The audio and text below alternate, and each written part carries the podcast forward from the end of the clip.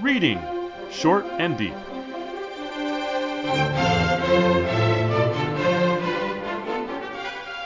Hi, I'm Jesse. And I'm Eric. And today we're reading Short and Deep, And All the Earth a Grave by C C. MacApp. Uh, this is first published in Galaxy uh, magazine, December nineteen sixty-three. And um, I'm going to an- attempt a uh, uh, little summary of what the story is and about. And basically the plot is, um, uh, due to a calculating error in a calculating machine, the budget for a coffin manufacturer um, was increased by uh, double what the uh, advertiser had asked for and about one hundred times what would be reasonable. This causes the uh, fad for coffins to become extremely popular uh, in the Christmas season. Um, people are buying coffins left and right, and um, the coffin manufacturers um, work day and night to provide them. Retailers get into the business, um, filling their spaces that used to be filled with car showrooms would now be f- filled with coffin showrooms. Uh, even service centers, like gas stations, start selling coffins. Um, Soon, people are requiring to move their coffins to special coffin ports in their houses, and it becomes sort of natural to start using your coffins. The advertising is so powerful that people just sort of lay down in their coffins and die. Uh, the coffins um, continue to be manufactured right up until the end, when the last man on Earth finds a nice, comfortable coffin, uh, lays down in it, and nicely dies. But turns out he's not the last man on Earth. There is one left. And that's my summary. How did you like it?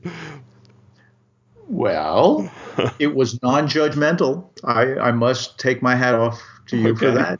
It's not imposing your ideology on nope. it at all. Nope. Uh, you recommended this to me, um, and I must say that I found it a delightful satire. Yes. I'm really glad that you uh, that you recommended it. Uh, what attracted you to the story to begin with? Uh, I found it on LibriVox, um, uh, which is uh, free audiobooks made of public domain stories. Um, I would go through their collections, and I I just. I was trying everything, and I found this one, and I, I was like, oh, I, I this is the – they made a lot of these stories in the fifties and the sixties, especially the early sixties and the late fifties. Um, and this is the sort of an exemplar of these kind of stories, the kind of joke science fiction stories. Um, and yet when I was looking at it just, again, for the show, I noticed there's not a lot of science fiction in it. It's mostly just a joke.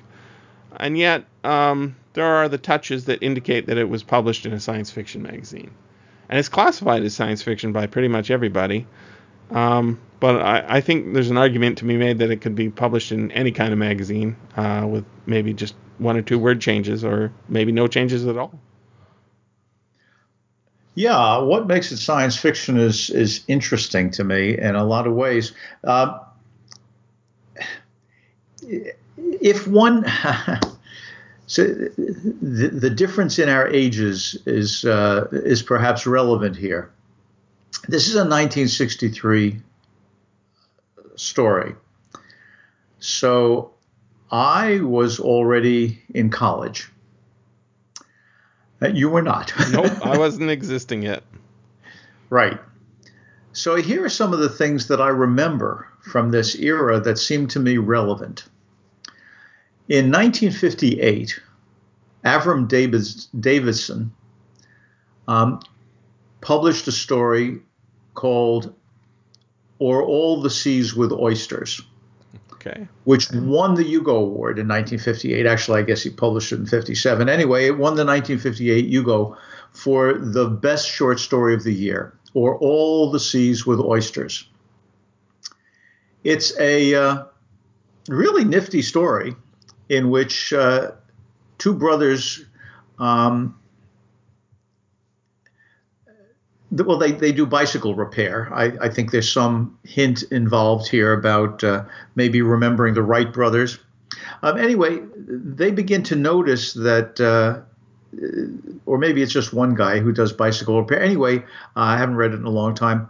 He begins to notice that different parts don't work, and then some parts disappear and other parts do appear. And anyway, it's it's a very funny story um, about sort of the revolt of the machines. That is, you feel like they're revolting against you, but of course they're not. They're just machines. Until he comes up with this idea.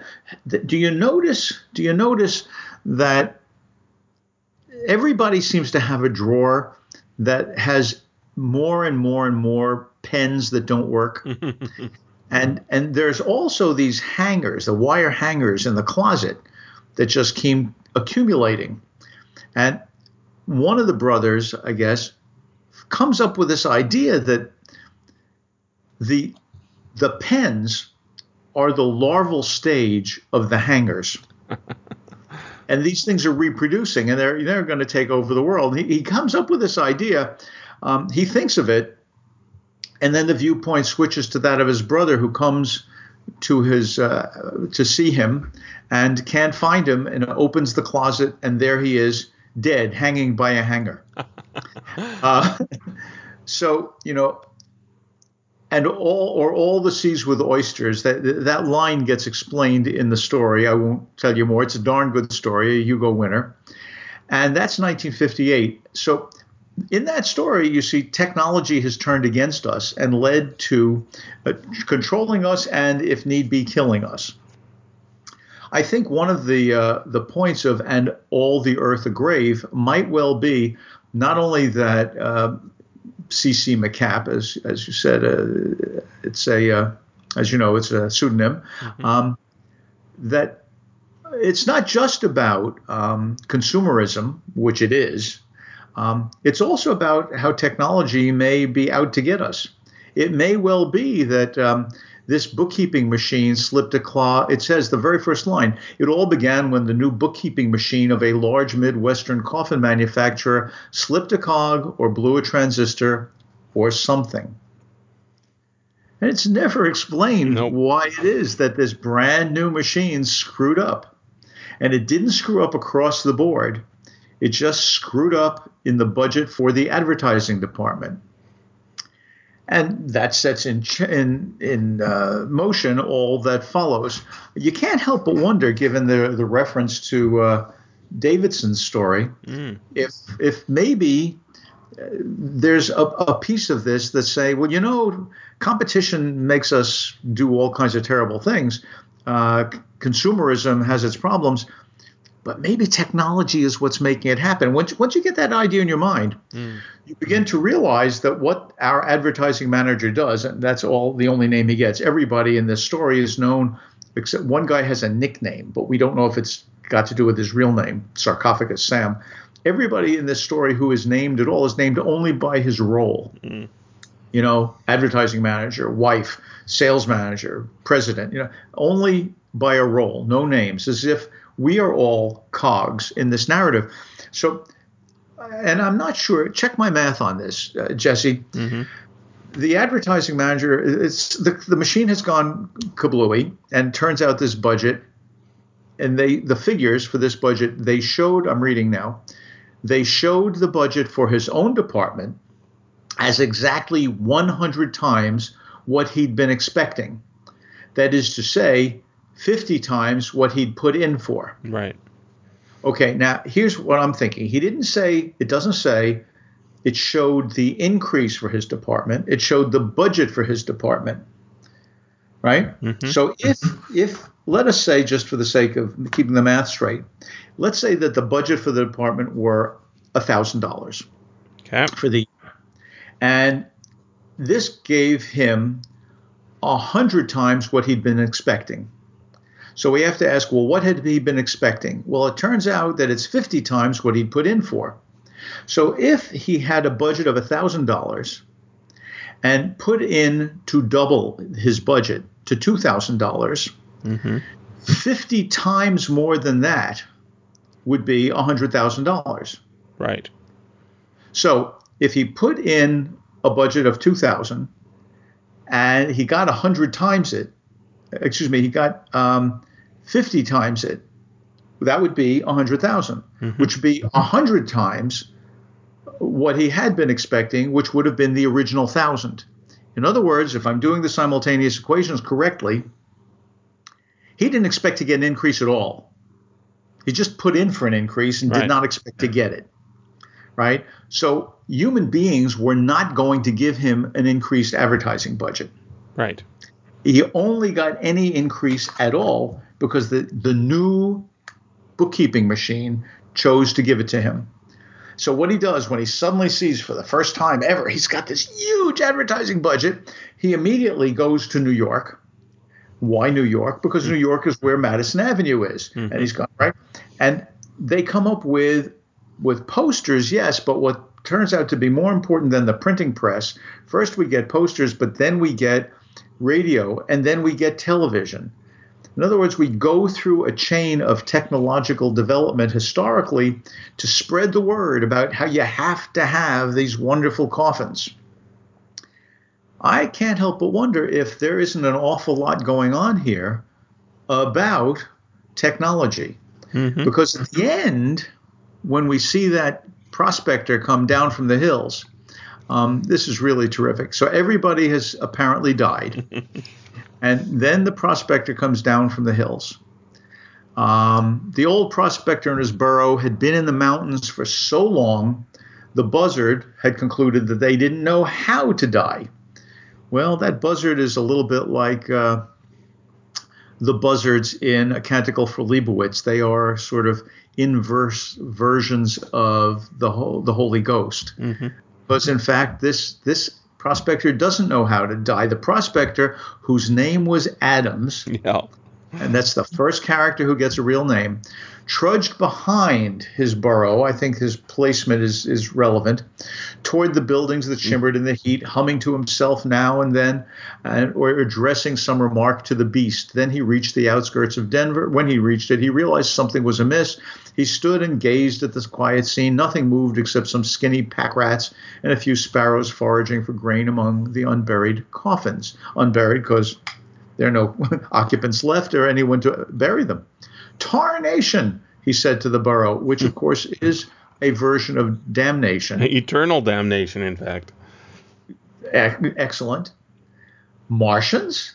Now, how does this, this prospector know about Martians? Anyway, a half-buried, so in the, so not fully, so we've got unburied coffins, we've got all those buried coffins, and in between, we have another example of the products of technology. A half-buried piece of newspaper fluttered in the breeze. He walked forward slowly and picked it up. It told him enough so that he understood. They're gone, Evie, he said to the burrow, all gone. So it's Adams and Evie mm-hmm. who are now coming into Denver. He put his arm affectionately around her neck. I reckon it's up to you and me Again, again. So th- whatever it is, it's up to they're up. To, it's up to them. They've done it before.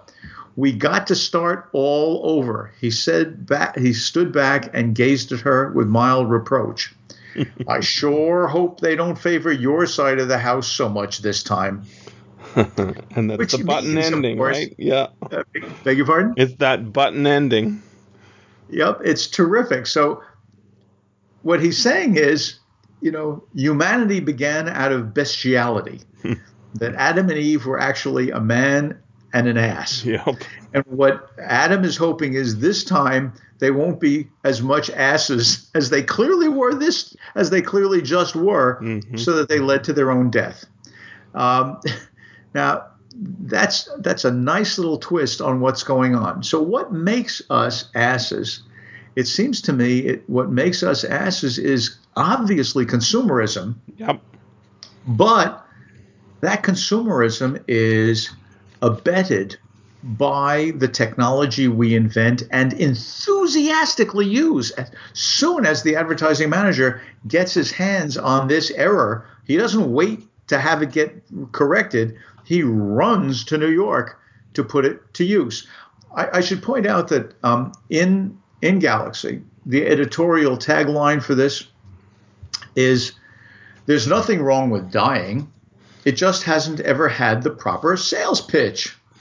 Yep. Now, this is nineteen sixty-three. So another thing from my my youth, Jesse, but but your pre-birth. Um, there is a, a book called The Hidden Persuaders mm-hmm. by a nam- man named Vance Packard. It sold over a million copies. It's a nineteen fifty-seven book that was an enormously powerful, uh, very controversial, very disturbing expose of what Madison Avenue does, that is what the advertising industry does to get us to buy things. It talked about such things as planned obsolescence. Yep. It talked about how advertise advertisements are staged to make us want to do what it is that the the advertiser wants us to do, and so on. It talks about focus groups. Uh, it's and I remember reading it at the time. Um, it it really shocked lots of people. Um, that's nineteen fifty-seven. This is nineteen sixty-three. MacApp, I think, has written a book. Has written a story that is expecting us to understand just how powerful the mechanism, the technology of advertising can be. I, I should point out that uh, MacApp, who I'd never encountered before, um, wrote a novel called Omaha Abides, mm-hmm.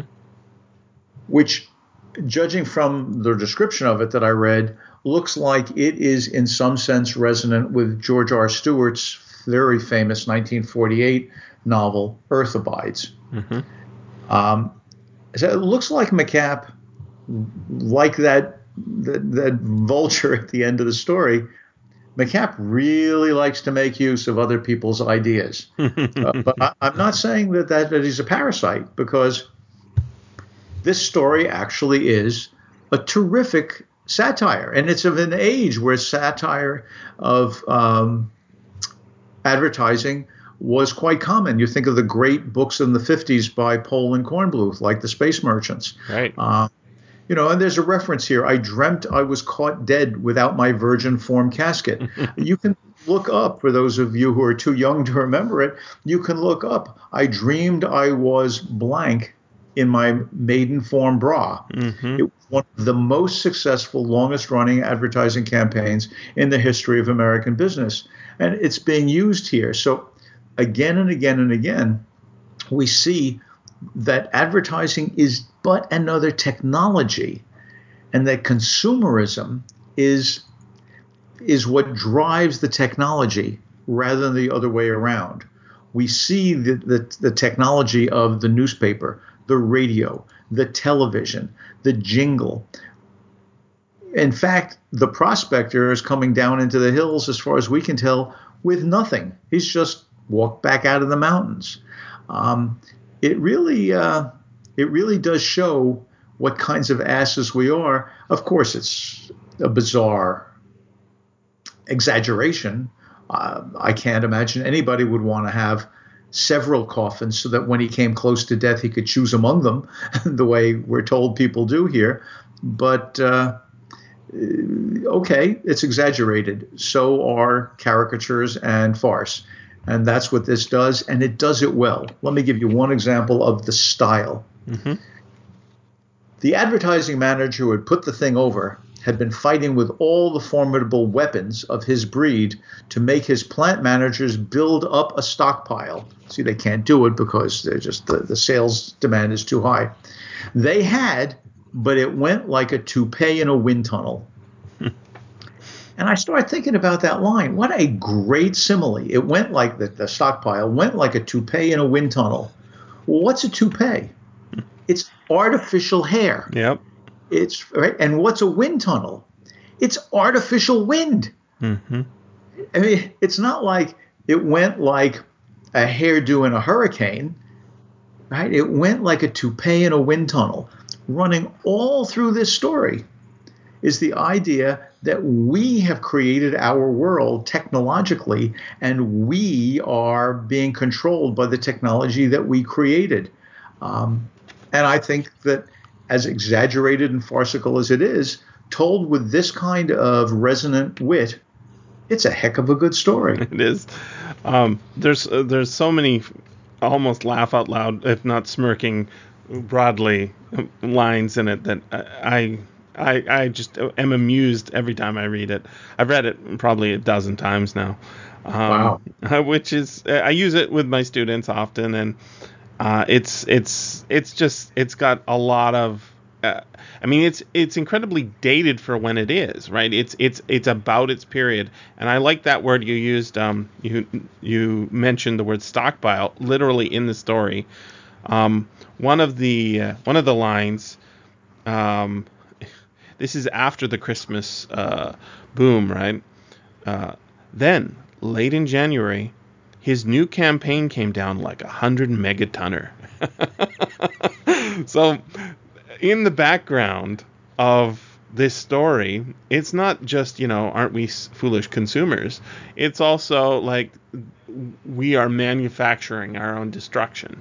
Uh, the nukes that the United States is building, and that China is building, and that Russia is building, um, everybody gets in on the act pretty much, right? Even the countries that, you know, are, are outside of the two blocks, the main blocks, and then there's a neutral block. Everybody sort of falls sway to this this problem, and it, it's it's a combination of fads and trends, and uh, sort of just, you know, we're manufacturing the thing that will kill us, right? If it's if it's not cars that pollute the atmosphere, it's nukes that destroy the, the planet, or as uh, Adam says at the end, right? Martians? Is that who killed everybody? Took everybody away, made the Earth a grave, and all the Earth a grave. Um, the first ad, which is terrific, um, is a poster, and it describes the poster beautifully. A toothy and tooth- toothsome young woman leaned over a coffin she'd been unwrapping. She smiled as if she'd just received overtures of matrimony from an eighty-year-old billionaire. There was a Christmas tree in the background, and the coffin was appropriately wrapped. So was she. She looked as if she had just gotten out of bed or were ready to get into it. Now, what I love about this description is that this is actually how they construct ads, right? If you... If you like are doing a poster trying to sell something, you have to get an attractive person to smile, be delighted with it, um, and give all the cues to let everybody know, even if they don't notice uh, consciously, what's going on. That Christmas tree is there to indicate this is a Christmas present. The fact that she's smiling so broadly means that apparently coffins are great gifts. It will make your... Your sweetie uh, very happy. In fact, uh, she'd be so happy she'd be ready to have sex with you immediately upon receiving it, right? right? So the the way that description is gone, that's actually the kind of plan they're going for. We're going to have this in the frame, right? And all the other arguments uh, to of the other sections of the economy. Uh, or the other sections of the market, right? The the unmarried women, the old married men, um, even the beatniks get in on the act, right? Um, right. They, the the those uh, nonconformists, well, they conform in their own special way, right? The beatniks who had their own coffins, and this is like a very specific kind of attack that's hilarious. Moldy, scroungy, with lids, without lids, since the beatniks insisted on being seen. Right. Placed their boxes on the Grant Avenue in San Francisco. They died with highly intellectual expressions and eventually were washed by the gentle rain. Now, uh, MacApp was actually uh, a person who lived in San Francisco, so uh, he's he's making some sp- very specific poking proddings. But we can see this is this is the beatnik sort of stereotype. Um, in in the broadish brush strokes, this is the same kind of stuff we get today with oh millennials, you know, their with their avocado toast or whatever it is. There's th- that style of of media, um, just sort of manufacturing easy handles to put on everything, and that's exactly what these coffins have: easy handles to carry you right to where you're going, right? Um, and I fact, love I love this story for those little touches as well as the uh, the, the button ending. Sorry, continue. Right. I, one of the it's very clever writing in many ways. Um, it, as the population dwindles, there won't wouldn't be anybody to carry you um, to to the grave. That's why, as we get to the end of the story, we come into a, a period when the the coffins have been automated. Mm-hmm. That's why the, the buzzard isn't able to get into the coffin, because that last man or the next to last man lies down and the coffin covers him itself. It closes itself. So, you know, we have let the technology take control over us. It's only the man, Adams, who has never actually been in the technological realm that is able to survive. Uh, this this uh, smart thinking. You know, you, you made reference to the one hundred megatonner. Mm-hmm. And I think most modern readers, I mean, people say, you know, forty or under, um, would just understand it um, as one hell of a big bomb. But people my age, if they have long memories, know something else. That is, nowadays, we don't have one hundred megaton bombs. We don't even have fifty megaton bombs. We have much smaller bombs because we use multiply uh, targeting reentry vehicles, mm-hmm. M I R Vs. So we have one missile go up, and it may break into six independent reentry vehicles. So the missile may be carrying, say, thirty ton megatons worth of destruction, but it's carrying it in six different bombs, each of five megatons each. That, that's that's a lot of that's a lot of destruction, mm-hmm. right? I mean to minimize it, but it's nothing near one hundred megatons, which is why people of my age re- may remember that the day before Halloween, October thirtieth, nineteen sixty-one, the Soviet Union tested something which came to be known as Tsar Bomba, the Emperor Bomb. It was fifty megatons, and it was the biggest throw weight bomb. That was the biggest destructive bomb, single destructive bomb in the history of the world. The Soviet Union never test fired another fifty megaton bomb. The United States and China never have had fifty megaton bombs. It is the single biggest bomb ever. Notice, the reality was fifty megatons. In the story, it was a campaign like a one hundred megatonner. Mm-hmm. Well, the budget he got was one hundred times what he expected, which was because he had, but fifty times what he had asked for. That fifty and one hundred get reproduced again in the size of this simile, came down like a one hundred megatonner. This writer is really clever, tying all these things together. And indeed, he seems to be suggesting that our miscalculation is what's going to get us killed. Mm-hmm. Of course, he's laughing about it, right? Neither must one overlook the singing commercials, possibly the catchiest of these. A really cute little thing was achieved by jazzing up the funeral march. You know, at the point I read those li- that line, I sort of stopped the, the funeral march. Oh, Chopin. Oh, yes. Da, da, da, da, da, da, da, da, da. How do you jazz that up? Da, da, da, da, da, da, da, da, da, da, yep. da, da, da. And, you know, he's got us doing it. Mm-hmm. I, I think this is, it, it's a cautionary tale. It, it pokes at some easy targets. But the reality in nineteen sixty-three, as the reference to other works that are inherent in this story makes clear, these targets, easy though they may be, deserve to have fun poked at them. And MacApp does it really well. But there's always more to say. And remember, you can always freely access the materials discussed on these podcasts by going to s f f audio dot com and clicking on the link for Reading Short and Deep.